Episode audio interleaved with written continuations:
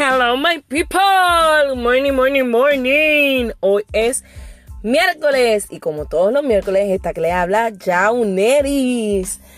Bueno, mi gente, sabemos que se está acabando el año, que solamente faltan prácticamente dos semanas.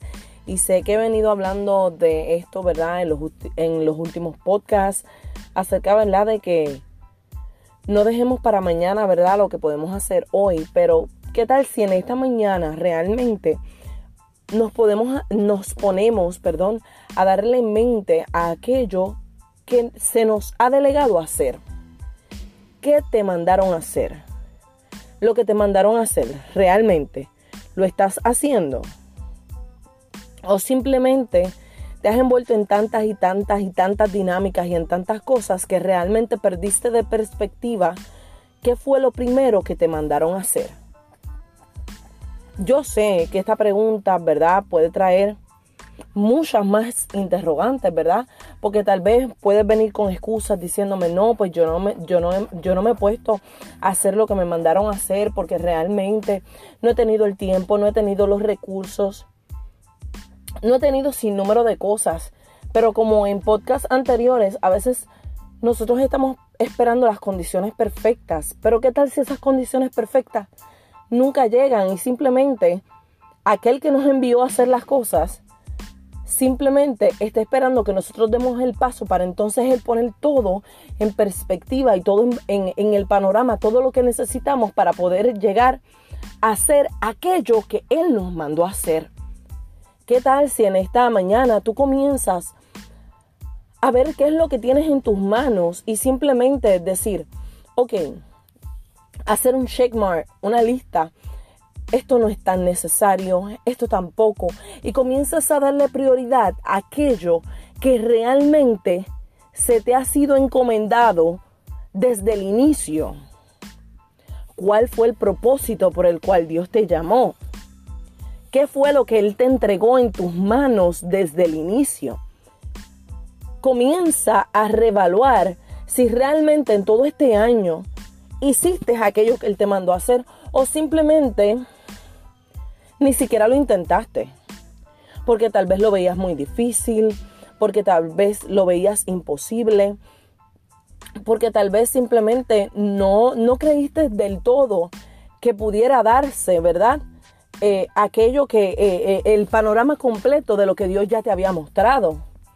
Yo sé que a veces es duro, a veces es difícil, eh, ¿verdad? Cuando Dios nos entrega promesas, nos entrega proyectos y de momento, ¿verdad? Comenzamos a ejecutarlos y comenzamos a emprender en ellos, pero no vemos una materialización completa de lo que realmente Él nos habló desde un principio. Pero ¿qué tal si te pones a pensar y pones en perspectiva que tal vez lo que Él está demandando de ti es consistencia, que lo que Él está demandando de ti es un compromiso que aunque realmente tú no veas todas las cosas completas en el panorama como Él te las mostró, tú sigas caminando en pos del propósito al cual Él te llamó, en pos de aquello que el Señor te entregó. Miren, yo les voy a decir algo, que esto me lo enseñó un amigo mío y que de verdad se me ha quedado tan grabado en nuestra mente, en mi mente específicamente, y es que cuando Dios constantemente te está repitiendo exactamente lo mismo y lo mismo y lo mismo, nosotros lo tomamos como un halago, como que, wow, Dios me habló otra vez. Wow, qué brutal, me volvió a repetir lo mismo. Pero ¿qué tal si yo te digo a ti que realmente lo que Dios está haciendo es dándote un regaño implícito? Sí. Pongámoslo desde esta perspectiva.